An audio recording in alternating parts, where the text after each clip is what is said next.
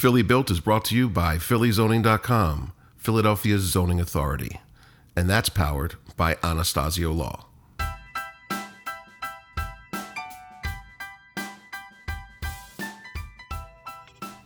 Hi, folks. Welcome back to Philly Built. Today on the program, we have no politicians and no planners. There's really no big policy issue or development to examine. Instead, we are dedicating the entire podcast to one neighborhood, a neighborhood in which I fell in love more than 30 years ago Philadelphia's Old City. Its past, its present, its future, right here on a very special episode of Philly Built. And with us today is the executive director of Old City District, Mr. Job Itzkowitz. Job, welcome to Philly Built. Thanks very much. Thanks for having me. And thanks for being here. So, how long have you been executive director of the Old City District?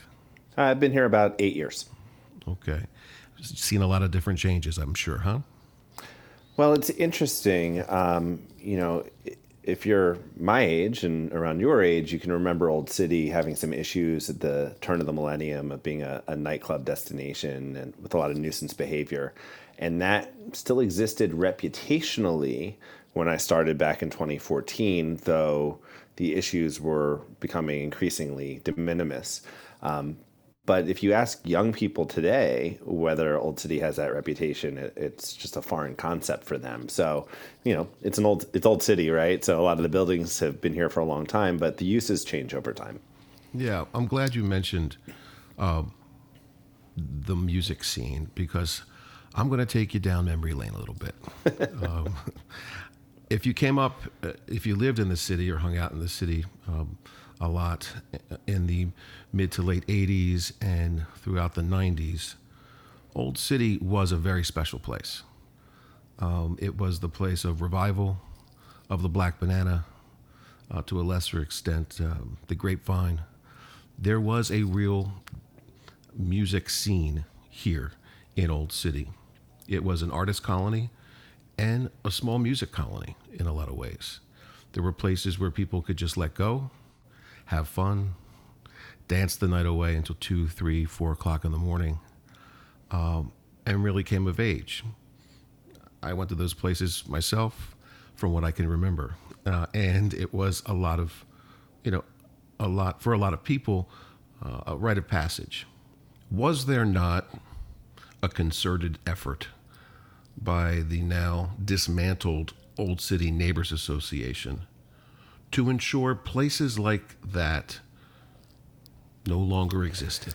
Uh, you know, I'm not sure I would characterize it in quite the same way. Um, I, I, think, you know, to, to paint it with a broader stroke uh, and more generally, the uses in Old City are shaped by its historic architecture, in my personal opinion. Um, so historically, Old City was the port. The port was right at, you know, Market Street or High Street and the river. Uh, and what you ended up having, you know, we have some some longstanding colonial buildings, but those are fewer and far between. Really, what we have are a lot of mid 19th century larger warehousing, light commercial, industrial, and manufacturing buildings. Um, and as you alluded to, in the 70s, uh, artists started moving in to open studios, to open galleries, and then some of the bars you referenced also came in. Um, and that was true, you know, because the spaces were inexpensive and nobody really lived here. If you look back at the 1980 census, uh, the population of Old City was about 800 people. Uh, today it's close to 7,000 people. So, you know, as time progressed and Old City became more of a destination, Panorama opened uh, in 1990, Continental opened in 1995. It was really towards the late 90s um, that it became much more of a lounge and club scene. Uh, and there wasn't an effort to get rid of live music. There wasn't an effort to, um, you know, shut down good operators. But with large crowds comes nuisance behavior and you know my understanding the civic um, predeceased my role here and the civic right. uh, shuttered in 2013 and i started in 2014 right. but there were efforts with the civic and with the district to um, get some control over liquor licenses um, and the licensees. There are more liquor licenses per capita in Old City, Philadelphia than anywhere else in the Commonwealth. Uh, and that creates a problem, particularly with a growing residential population. So, you know, there were a variety of efforts undertaken. One was the um, working with state authorities to um, file petitions to intervene on liquor licenses so that uh, parties could agree to conditional license agreements that would limit nuisance behavior. Uh, but some of that was targeted at zoning. And the, you know, the city doesn't control liquor licenses, it's a state issue. But the right. city can control zoning. So there were efforts undertaken, uh, oh, I don't know, in the early aughts by the prior council member to regulate restaurant uses, which the city does have some control over. Uh, at, at, that time, uh, restaurant uses then required a variance north of Market Street, but we're still by right south of Market Street. And that has since become uh, a special exception throughout for new restaurant uses. Right. And, and for, for folks who are listening, uh, the special exception requirement uh, ensures that the community gets to hear from the proposed operator to ensure that they're going to be operating um, not only under a good business model, but with the concerns of the community, uh, the growing residential community, of course, uh, in mind. Uh, but those, let's get back to those contr- uh, LCB controls agreements that Old City uh, Civic Association would require each and every new applicant seeking to open with a with a liquor license to enter into. And one of the provisions in each and every one of those agreements was a complete ban on dancing. So as each and every new operation signed those agreements, it became less and less likely that Old City would remain the home of places like Revival and the Black Banana. And I think some of the unintended consequence was not only the com- almost complete elimination of the nightclub in Old City, with the exception of maybe Brasil's, uh, but almost the complete elimination of live music venues in Old City. Uh, the Tin Angel is gone. Uh, the Khyber doesn't do nearly what it used to do as far as uh, um, live music. Do you think this was an unintended consequence of the aggressive um, approach to trying to ensure that dancing would be practically prohibited in Old City. You know, you paint a picture of, um, of Philadelphia's favorite son, Kevin Bacon, in Footloose. Uh, and I don't think um, that was the design. I mean, you really have to have an understanding of what it looked like on the streets of Old City as you approached 2010. Um, and by the time 2010 hit, I think you and I were both probably too old to be going out uh, in Old City. Oh, yes. But you had, you know, at one point, 30 something nightclubs um, Glam, Mint, Moda, M Lounge, Mad River, uh, 27, 32 Degrees. Uh, and and the list goes on and on. Suede, um, Red Sky. I mean, for your listeners who are my age or younger, you'll probably remember some of those places. There were so many within a four block area that at 2 a.m., when they closed, uh, thousands of people would pour onto the streets. Uh, and the police then and, and, PPA ended up prohibiting street parking uh, on Friday and Saturday nights once it hit a certain hour so that they could manage the crowds pouring just into so the, the streets. Just so the crowds could get dispersed. Wow. Okay. Yes. Um, and then you're simultaneously seeing this growing population. I mean, it's not so dissimilar from what happened in the meatpacking district, right? It was mm-hmm. an empty warehouse area where there were nightclubs. And suddenly, when residents are moving in because they like the architecture or the neighborhood, uh, you end up with this um, conflict between people who want to make a lot of noise out on the streets at night and people who spend a mo- lot of money to live above that noise uh, and who might not have realized that they were moving to the nuisance. Um, so, you know, I think to your point, a balance could be appropriate, and that's what's happened over time. But, um, you know, was it uh, taking a, a sledgehammer to a molehill? Maybe, but I think if you were living here at the time, you would have seen the justification for that. Yeah, especially if you lived north of Wash, uh, Market Street, for sure. Right. Uh, where that's you know, the primary, the right, the primary uh, residential hub is all, mostly north of Market. Still. Right. It's still more densely residential north of Market. And so they were trying to prevent the spread of those nightclubs further north. Right. Let's talk talk about the art scene. Um, you know, Old City minted First Friday. Uh, it was, as you said, in the '70s, a burgeoning artist colony. Uh, as I remember it, in the late '80s and most of the '90s, it was still thriving art scene. Uh, since then, the Clay Studio has left Second Street. Um, the Painted Bride was sold to a developer for residential use. Uh, and I believe the Moderne Gallery has also left for Parts North, um, where I first saw uh, George uh, Nakashima's beautiful woodwork.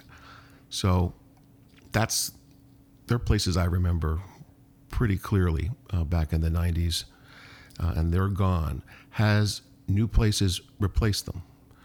What's the state of the arts in Old City today in 2022? It's a great question. Um, so, as you mentioned, First Friday was founded in 1991 organically by the businesses that were here. Um, you know, just to put a time perspective on it, Center City District was founded the same year.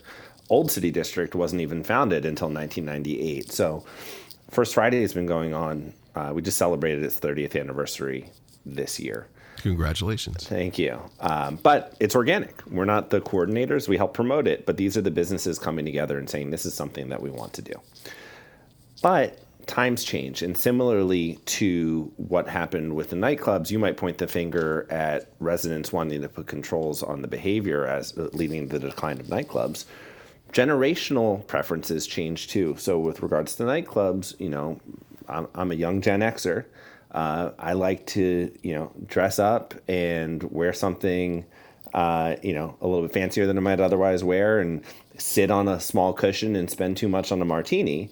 Whereas millennials and Gen Zers might prefer to wear something more comfortable and get a really good, quality beer and have something a bit more casual. And and I think that has happened with nightclubs nationwide, generationally. Similarly with art, you see. Um, the art scene has changed, right? Back in the day, if you wanted to buy art and you weren't a professional, you didn't have a buyer for you, but you wanted to go explore, you would go to a gallery, you would look at it in person. Um, now, a lot of art is sold on Instagram or the internet. A lot of art is sold at art shows. And so you see fewer and fewer galleries. I still think there are more galleries in Old City than any other neighborhood in the city. But we went from a peak of having 50 galleries to probably uh, about 15 now. But what's come in is the same sense of art and design. So we have a lot of design showrooms, a lot of um, people selling furniture from all over the world, uh, a lot of attraction for interior designers. Um, and what also was cultivated by that art scene was boutique retail. I mean, going back again to, to the architecture of these buildings, I'm sitting uh, in an office that's 20 feet wide and 100 feet deep, right? Target, mini Target, CVS, they don't want these spaces. These spaces are best borne by independent retailers. Uh, and so our, our uh, art galleries were owned by independents.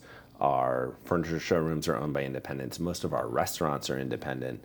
Uh, and then we have a lot of boutique retailers that are independent and more and more every day. Um, and that's um, so kind of artsy in and of itself. Right, it's right. creative, right? Yeah. Um, no matter what, you're you're a creative, and you're selling. Oftentimes, you're selling things by artisan makers uh, who are local. We have several stores like that. Um, so the you know it's not strictly art, but there's you know it's a diverse neighborhood that is, forms a cohesive whole uh, sure. in terms of what the retail attraction is. That's a you know diversifying creativity, I guess, is, is never a bad thing. And the it, old city's art, quote unquote, art scene is maturing. And uh, I like the idea of meeting the consumer where they are, you know, and I often forget about these younger folks who uh, might uh, engage with art differently than uh, us Gen Xers. So that's right. a good point. And and you, you know, to to your point, yeah, the loss of the clay studio is a big loss, but it is a loss generated by their own success. They outgrew right. their space and needed yeah. more, and that's a great thing. And we hope that someone else will come in and outgrow their space because they're so successful in Old City. Right. By the very nature of the buildings in Old City, um, there's only so much you can do with them. Exactly. So that makes that makes sense.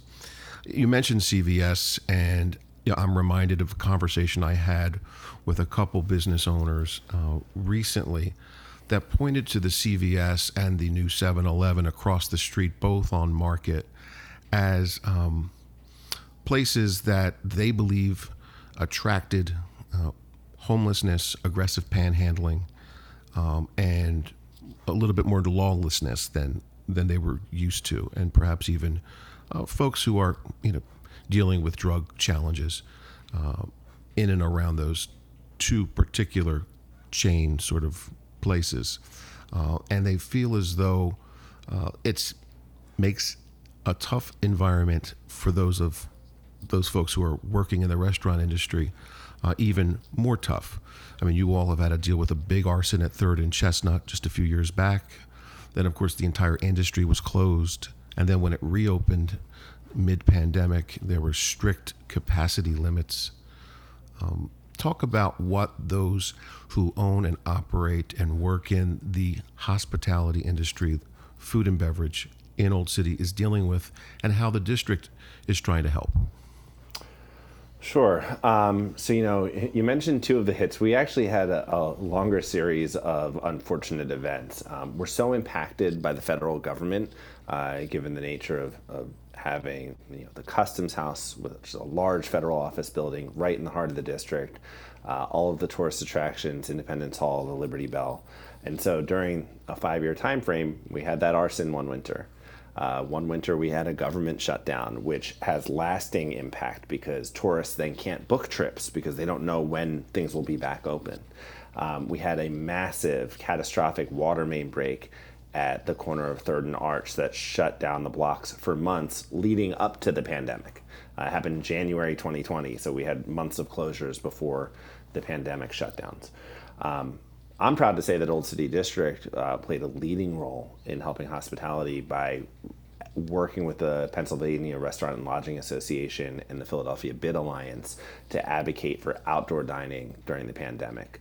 We came up with a policy that was a four prong policy, which was uh, allowing cafe seating, which means sidewalk seating in front of your business by right, allowing cafe seating uh, at your neighbor's property with their permission, but by right, meaning you don't need anything other than a permit. Um, advocating for uh, streeteries, so parking in, uh, sorry, dining in a parking spot, and advocating for street closures. And Old City District was the first bid to shut down the block for outdoor dining during the pandemic uh, in the summer of 2020. And what a great job you did. I have to say, hats off to you. I know many owners on Second Street between Chestnut and Market, and they all say unanimously that saved them. Closing that street, allowing folks to put their tables and chairs outside, literally saved almost each and every one of those eating and drinking establishments on Second Street. It's great to hear. Thank you. Um, and we would love to do it more. There are challenges, right? Because there's parking lots with egresses. And in 2020, they were very helpful because I think the operators knew that if the restaurants went away, they weren't going to have anyone parking there in the future. Um, and so, you know, one of those lots has since been developed. Uh, another lot will likely be developed, and hopefully there'll be more opportunities in the future. You know, both to maintain the streeteries and to shut streets down for uh, uses other than vehicles. Yeah, uh, that block of Second Street, uh, for you know the casual observer, between Chestnut and Market, seems to be the central nervous system of the f- food and beverage uh, industry in Old City, with places like Nick's Bar and Grill and Plough and the Stars, Sassafras, Cuba Libre, Brownies, all of those wonderful places. Uh, you know that have become iconic in a lot of ways um, and, and, draw big crowds. But one can't help but notice in the smack dab in the middle, uh, 9, 11, and 13 South Second. Uh, there are three properties that have been vacant for a very long time. I'm sure, I know your efforts to to uh, try and get long long neglected by absentee landlords uh, properties uh, into the hands of people who could breathe new life into them. And I know the district has played a, a great role in that. Um, what's the rub with 9, 11, and 13 South Second? Uh, there's a, a, famous article in City Paper by Ryan Briggs from 2013 yep. um, addressing this very issue. Uh, and every time there's an update, I reach out to Ryan and say, hey, you won't believe what happened. So there are when that hand- when that article was written, by the way, this was a widespread problem all over Old City, uh, and it really has improved greatly. So we still have a handful of hands-off senior property owners. Um, in the case of, of, the properties you just mentioned, the uh, the property owner is, I think, would be about 120 or 130 years old. It is in her uh, son's control. Um, he's in his 90s. So, you know, we've, you know, I've spoken to him. He's hard to reach.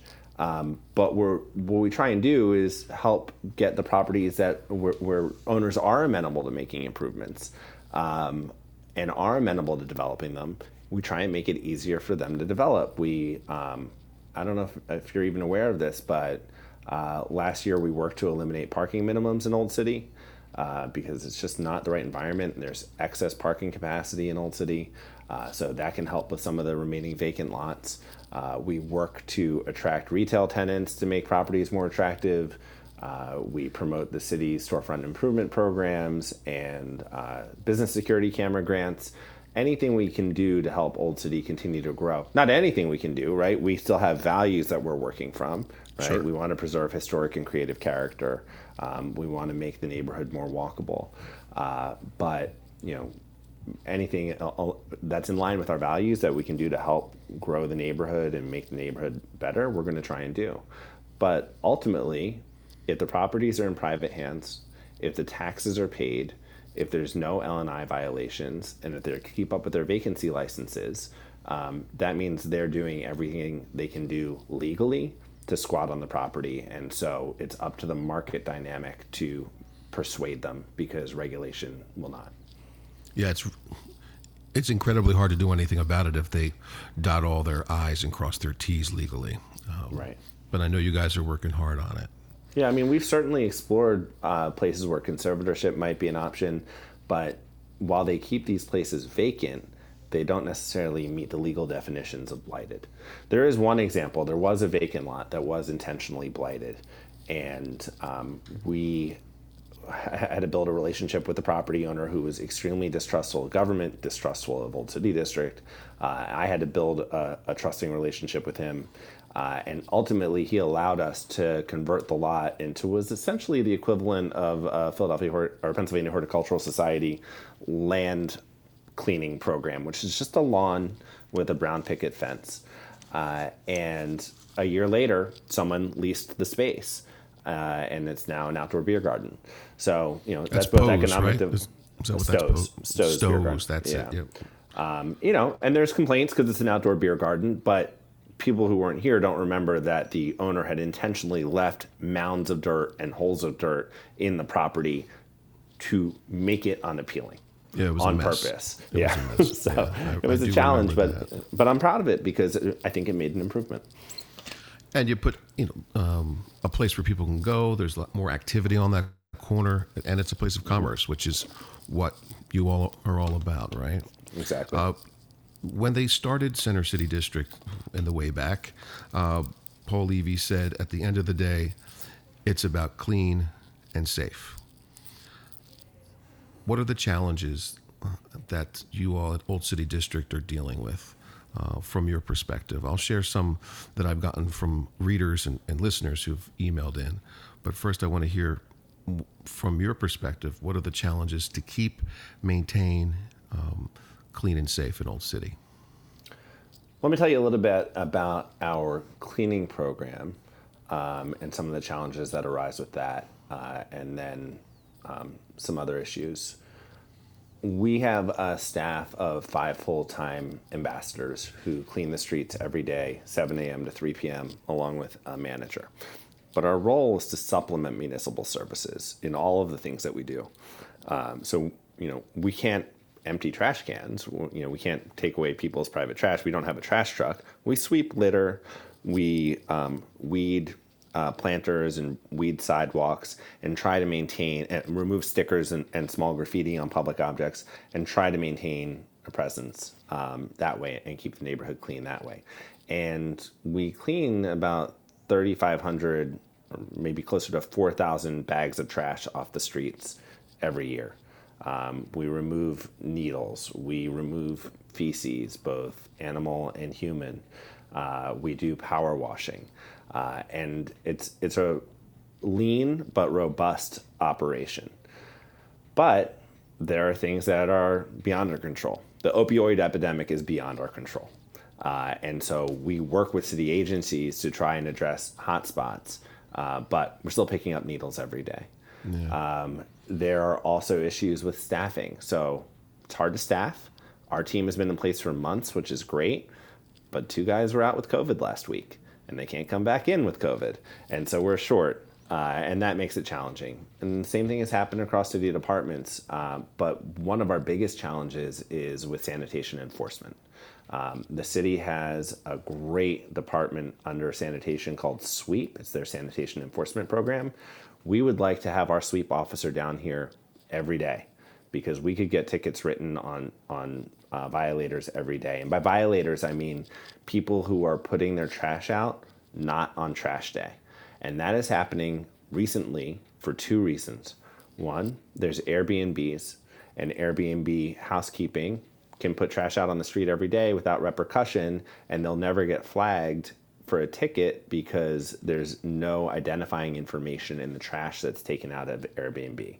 So, Vern, you were to put your trash out and you had a, a bill, uh, your water bill was in the trash, and you put it out early, Sweep would find it and say, Vern's getting a ticket. But with Airbnb, you don't have that experience. Most people aren't putting personally identifiable information into their trash, uh, you know, in a, in a rental room. Correct. Um, the the other problem we're having. But uh, couldn't they couldn't they ticket the owner of the building? I mean, if you put trash out in front of one two three four Market, uh, no matter whose trash it is, ultimately it is the owner's responsibility. No. Yes, but we do have issues where there's condos and they can't ticket the association because the right. association doesn't own the building. Right. So sometimes they'll write a ticket and they'll write a ticket to the first person who appeared alphabetically first on the street list. and that's okay. not fair because, no, no, they, but that's really the only way they can put it into the system. But it's not fair to that person who doesn't use their space as an Airbnb. That's one part. The uh, another problem is that with work from home, a lot of people in Old City live in studios, they live in one bedroom apartments. They used to get up in the morning, go out for a cup of coffee, throw that coffee cup out at work, have lunch, throw that stuff out at work or at the restaurant they were at, go out for happy hour, come home, and maybe eat dinner at home. Now you have people who are in their house a lot, in their home a lot, and they're generating more trash, and there's limitations on how much trash storage can exist on the streets or in the buildings of Old City because many of them have 100% land occupancy and there's very little room for trash storage. So that's not anything that where someone's doing something wrong, right? They're not trying to violate anything. They're not intentionally dumping trash early, but there's just trash overflowing in certain places. So we just had a walk around last week with Councilman Squilla and uh, Farouk Scott from the sanitation department to try and uh, address some of these issues. The repeat offenders, whom we know about, the ones who aren't carefully, um, you know, locking up their trash as they should. But really, what what we try and do, in the same way that we looked at streeteries as or, or closed streets as an opportunity, we look for other for best practices from other places also. So if you look at uh, Portugal, many of their cities have underground trash storage. There are companies doing that in the US where everyone on the street can just dump their trash, it goes down a little chute. I don't expect that to happen in Old City or in Philadelphia. I don't expect Philadelphia to develop Copenhagen's pneumatic tube trash management system. But One thing that Barcelona does is they aggregate large but very clean dumpsters at the end of every block or every other block, and people can throw their trash out there. Well, right now we're having this issue with um, toters. Uh, those are the small looking dumpsters that you can wheel back and forth with, with your hands. And because of the proliferation of, of new restaurants, um, by the way, retail and, and restaurants are, are really picking up steam in terms of leasing, and we can talk about that. But we have a lot of toters and not- not a lot of space to store them. So I suggested maybe we use the Barcelona system in miniature or the Streetery system in miniature and create 20 or 20 linear feet of parking space for everyone on the block to put their toters. And that way we don't have this issue of walking past toters every, you know, every couple of feet as you walk down the 100 block of Chestnut Street. Right, or Strawberry Street or Bank Street, or you know, um, well, you know, Strawberry Street's a little bit tougher, right? Because that's really a combination. For those of you who don't know, Strawberry Street is probably about 12 feet wide, um, you know, maybe 15, but a vehicle could not pass another vehicle on that. And some of those properties are Second Street properties where that have restaurants that are rear facing on Strawberry. And some of those properties are residential properties with Strawberry Street addresses. And so you have the dumpsters from the restaurants on there, but you also have residents walking in. Um, and it's it's, hard challenge. to it's hard to steer that block in one direction or the other. So we do our best. We just power washed it last week, um, and we try and flag these these issues. The other thing that we have, um, fortunately, with the sixth district, we have a foot patrol officer. It started a few years ago in response to residential complaints. Police officer, I mean. Um, Yep. We had a bike patrol officer. He retired, and we got a foot patrol officer who's here five days a week. Uh, during the week, who's outstanding, um, gives out his yeah, cell that's phone some number. of the that's some of the feedback that we've received uh, via email uh, from listeners is that they're really really pleased with the patrol person, uh, you know, the police officer that patrols during the day. and, and this is a the- model. It Yeah. seems to be the nighttime though, where folks scratch their head as to why there aren't more police officers, especially at Second and Third and Market. Uh, I know you can't control that. Can, there's only so much you can do. Um, but is would you like to see more police protection in the evening, presence and deterrence in the evening? Yeah, I mean, you know, I, I don't think anyone who's listening to your podcast is unaware of some of the staffing issues going on in the Philadelphia Police Department right now. You have hundreds of officers out on leave, uh, and there are serious recruitment problems.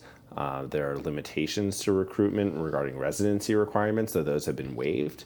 But I think what you see a lot of times is officers get a few years of experience and they can get recruited out to the suburbs or the Jersey Shore, where um, you know it's a, a, perhaps a better paying job, perhaps lesser risk. Um, but that's why you know the model of the foot patrol officer is so helpful because it's a deterrent, right? It, it- the Right. city was focused large, you know. You can't put everything on the police and make everything the police's responsibility.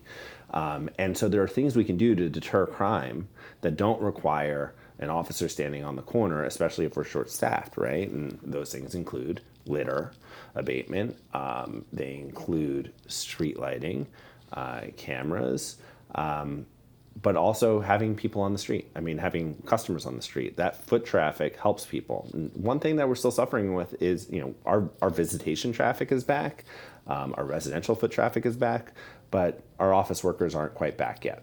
Uh, and you know, will they ever return to 100%? Probably not. But if they were back a little bit more, you would have more of that feeling of, of eyes on the street. Um, that would be so helpful to cities nationwide. And I'm glad you mentioned the brighter sidewalks. I did a very deep dive in your Old City Vision 2026 plan, which is sort of like a master plan for Old City that was, um, I guess, started in 2015 or, or so. And I, I've looked into the updates, and it looks like you're doing the very best you can with, especially these last few years and the struggles and challenges that you've had lighted sidewalks for those, especially those little streets, you know, the bread streets, um, uh, the bank streets or the strawberries, like we talked about. Where are we with that goal? Is it still aspirational or are we making strides? on lighting up these sidewalks? Both. Um, you know, as you alluded to, we're a small organization. We have a six-figure budget, and uh, lighting a sidewalk costs about mm, depends depends on the length, but between two hundred fifty and five hundred thousand dollars a block. Yeah. so this happened actually on four blocks of Third Street between Chestnut and Race, or maybe between Chestnut and Florist, under the Nutter administration. Business owners complained it was too dark because there's large tree canopy, especially north of Market, mm-hmm. uh, and there were only highway lights. So um, the Nutter administration, with support from Center City District, installed street lighting, and we would like to replicate that pedestrian lighting everywhere. Um, my colleague in Northern Liberties is looking at uh, solar version, but we wouldn't be able to match that lighting to the lighting we have in any efficient way. Uh, so we've reached out to some engineering firms recently and gotten some quotes to work with to um, put forward into um, grant applications. And my general approach is, look, I don't think we can go get uh, you know, a $20 million grant to do the whole thing. But if we can do a block at a time or two blocks at a time and grow it, um, that will have the same long-term benefit once everything is installed. But I'll say that, you know, coming out of the, the vision process, we, we released it in 2016 and the goal was to advocate, you know, we thought it would be a plan and we realized, well, the district doesn't own any land, um, so we can't control any land we can't legislate, so we can't dictate what public uses are um, or what we do on the roadways. So, really, what became was this vision document from which we advocate for changes to the neighborhood. Uh, and so, one of those major changes is the Market Street Transformation Project, and that has legs. That is through 30% engineering, it's fully funded. It's going to add two bike lanes to Market Street between 2nd and 6th. Uh, bus islands, everything that you would want to see to improve the pedestrian experience on what is currently now, with parking, a six lane road. Right. That's great to hear. Um, let's talk about under the bridge uh, activation and the big park that will connect Old City to Delaware Avenue, uh, you know, the Delaware, uh, uh, over Delaware Avenue and into Penn's Landing. Mm-hmm. Two things that I'm totally psyched about. So, talk about those two plans.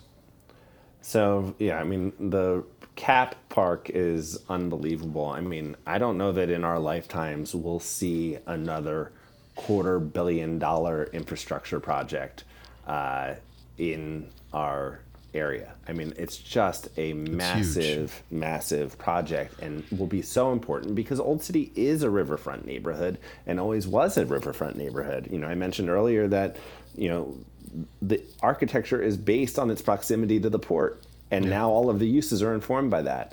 Um, and 95 cutting the neighborhood off from from the river was terrible. So I think it's an incredible opportunity. There's still a lot of actually opportunity to develop uh, right in that area. It'll be on essentially we'll run front and gently slope to the river in between Chestnut and Walnut Streets, uh, and it will really be a game changer.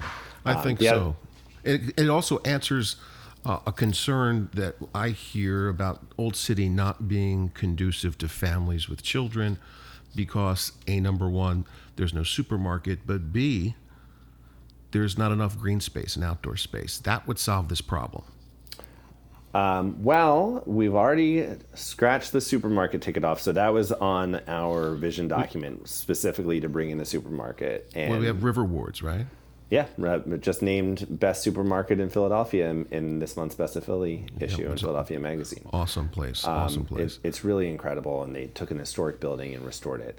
So it will solve some of the issues for families. Um, you, you're right. There's actually almost no municipally owned land in Old City. Uh, it, there's plenty of federal parkland, Independence Mall, Right. Um, the south side, you know, north of Walnut and south of Chestnut between second and sixth also. Uh, but there's no playgrounds there. But the other challenge with Old City is that there's not a lot of family housing. Uh, so if you're looking for a three bedroom apartment, a three bedroom condo, there's not much of that either. So for a smaller family, sure, it's comfortable, but then you're right. And you're in a great school district, you're in McCall. Um, right. But you're right. There's there's not a playground, nor is there really a place to put a playground. There's the firehouse and the adjacent pocket park is where there is publicly owned or municipally owned land in the neighborhood. Is the Christchurch Park is is that owned by the federal government as part of the um, uh, of the the national uh, historic area, or is that privately owned by the Episcopal Church? Um, so you're referring to the park at Second and Market Streets. It is Right, the Christ owned Church by the Park. federal government. It's it's it? Wilson, formally Wilson Park. Christchurch does not prefer people to refer to it as Christchurch Park because that implicates that they have some ownership or maintenance responsibility that they do not. That park was that? created by tearing down traditional old city warehouse buildings in the 1960s as a part of urban renewal. The same time, they tore down the mall um, with a twofold goal for that park. One was to insulate the church from fire risk, which is a, a great goal. Um, especially because Old City is no stranger to damaging fires. The other was to create a view shed of the church. And so, you know, in our vision document, and ultimately we did a Market Street transformation study that has three components. Um, one is the Market Street improvements we just mentioned. One is creating a pedestrian plaza that is a shared space with cars at Second and Market. Um, and one is improving that park uh, to make it a more desirable public space. Nice. I know I've played in that park with my with my kids myself, so uh, it's a it's a great little space. And I think no one knew that Christchurch had nothing to do with it. So I, I certainly didn't. I just want to ask you, bigger picture. Are you bullish on the future of Old City? Oh, absolutely, absolutely bullish. Tell me why. So, um, you know, a few reasons. One, the pandemic was scary, right? We Oh, didn't know what would happen, um, and and how folks would recover. The federal support helped a lot of our businesses stay open, but nevertheless, we lost a lot of businesses. Um, some were folks who were going to retire anyway, and they just retired early.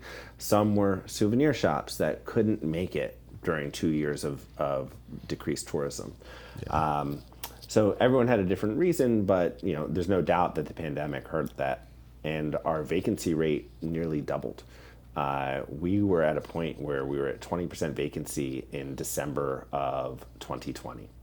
Since January of 2021, 51 new businesses have opened in retail spaces.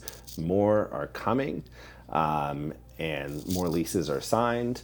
Uh, and there is just this renewal in our storefronts of activity. Um, so I feel bullish about our retail situation. Awesome. I'm I see looking- it. I see it. Too. I see it myself. I'm sure a lot of folks do. New ice cream parlors, which you know, can- yeah, right next door never to have, my office. Right, you, you you can can, have, have- it a little further away. I mean, it's not great that never- it's right next door. You can never have um, enough ice cream parlors. Uh, and you've just been recognized, the city, uh, Old City's just been recognized by Philly Mag as uh, a wedding hub of all things. You know, for folks who uh, want to get married and buy jewelry and dresses and uh, even have their reception at Power Plant, which is just north of the bridge, which is a beautiful space for weddings. Um, I was surprised to read about it, but I think it's great. Well, it's it's been fascinating to see this uptick. So we've seen a couple of different industries tick up, but none more so than businesses that are either specifically wedding related, like um, like uh, bridal gowns or bridesmaids gowns, um, or tangentially related, like men's suiting, uh, which could be applicable in for a wedding, but otherwise. And so we realized we had so many of these businesses co-located. We said, hey, maybe there's an opportunity here to um, say to, to let everyone know that. Uh, so we ended up organizing uh, all of these businesses, and we're having um, a wedding stroll promotion next week um, to let people come down and explore all these businesses. But there's 45 businesses included. Now, some of those are restaurants that are going to, you know, maybe they're a place you go out for dinner, but also you could have a rehearsal dinner there or a brunch there. Um, some of them sell jewelry, some of them sell invitations. So there's just a huge opportunity, and you can have Old City be a one stop shop for wedding. But this goes back to what we were talking about earlier about creative uses in these spaces. The bridal salon that's taking uh, 500 square feet or 1,000 square feet is always going to be an independent operator You know, CVS is never going to look at that space. Mini Target's never going to look at that space, and so you end up, by the nature of these buildings, preserving uh, independent retail. So you're a man about town. You have been the executive director of Old City for Old City District for eight years. I'm sure you get out to eat often. This does not have. I don't want to put you in a bad spot. You don't have to pick a place in Old City, but when you want to settle down to a really great meal, where does Job go? So I obviously can't pick a restaurant in Old City to be playing favorites. Right, you'll give you a free pass on that. Yeah, thank you.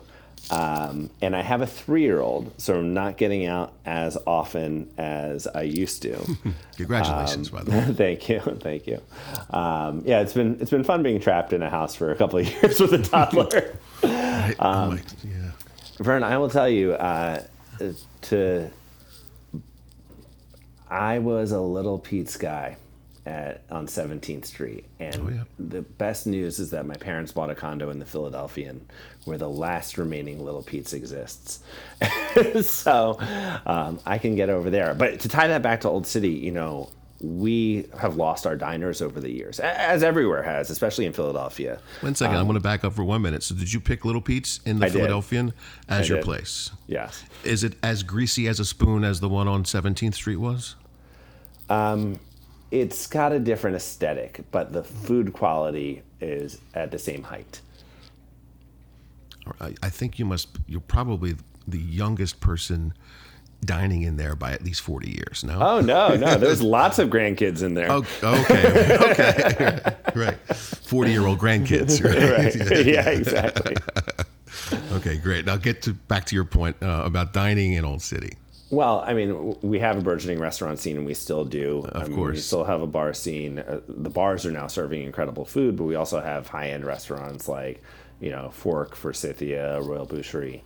But we've lost our diners over the last couple of decades, right? Continental was a diner at one point. Snow White was a diner, and Mrs. K's, which is still available um, on the 300 block of Chestnut Street, was Right a- next to. Buddakan, right? Yep. Exactly in the same building, and they had the double U counter.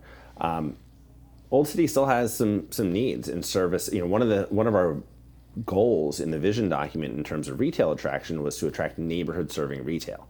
And so, you know, I mentioned some of the higher end restaurants where I'm, I'm not going to go out to dinner every night. Um, but you know, we attracted a hardware store that was great for the neighborhood. We attracted Riverwards that was great for the neighborhood. Um, I would love to have a diner back in the neighborhood. Who wouldn't? Diners are a dying breed in the city of Philadelphia as a whole.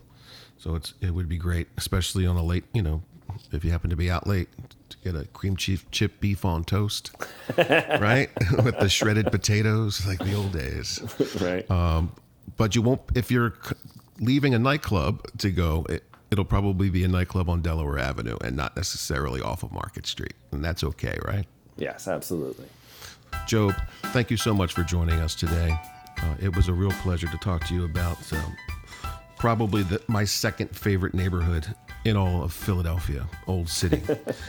uh, Job Itzkowitz, thank you so much for joining us here on Philly Built. Thank you. Have a good day now. you too. That's the show for today. Thank you for joining us here on Philly Built. If you'd like to get us some questions for future episodes, please shoot us an email at info at phillyzoning.com. And if you'd like to learn more about Philadelphia zoning, hit us up at phillyzoning.com. Philadelphia's zoning authority. See you next time.